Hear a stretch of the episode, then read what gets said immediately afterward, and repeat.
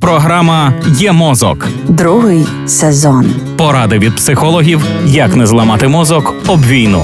Проєкт створено за підтримки програми партнерства у галузі масмедіа в Україні UMPP. Що відбувається з організмом людини, яка страждає на ПТСР? Посттравматичний стресовий розлад впливає на всі сфери життя людини. Їй може бути важко контактувати зі сім'єю, дітьми, складно війти в діалог. У звичному житті в людей є інстинктивні реакції на стрес, бий, біжи, замри, коли залучені гормони кортизол, адреналін, норадреналін. За нормальних умов ці гормони швидко нейтралізуються. За звичайних обставин організму вистачає години, щоб ввійти в свій звичний стан.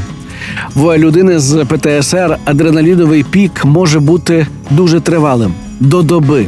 Це неймовірно виснажує нервову систему. Людині важко мислити, вона забуває великі шматки життя або подій. Забувається те, що відбувається в теперішній реальності, коли людина вже у безпеці, проте добре пам'ятаються минулі травматичні події. Також ПТСР підвищує можливість розвитку багатьох захворювань. Це хвороби серця і судин, проблеми зі шлунком і кишківником, і навіть з опорно-руховим апаратом людини. Саме тому у межах проекту є мозок.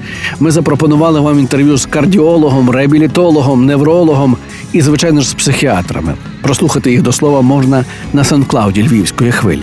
Паралельно з ПТСР часом розвиваються інші розлади психіки, особливо депресія чи тривожні розлади. Нерідко люди, які постраждали від посттравматичного стресу, зловживають алкоголем і загалом будь-якими речовинами, що викликають залежність.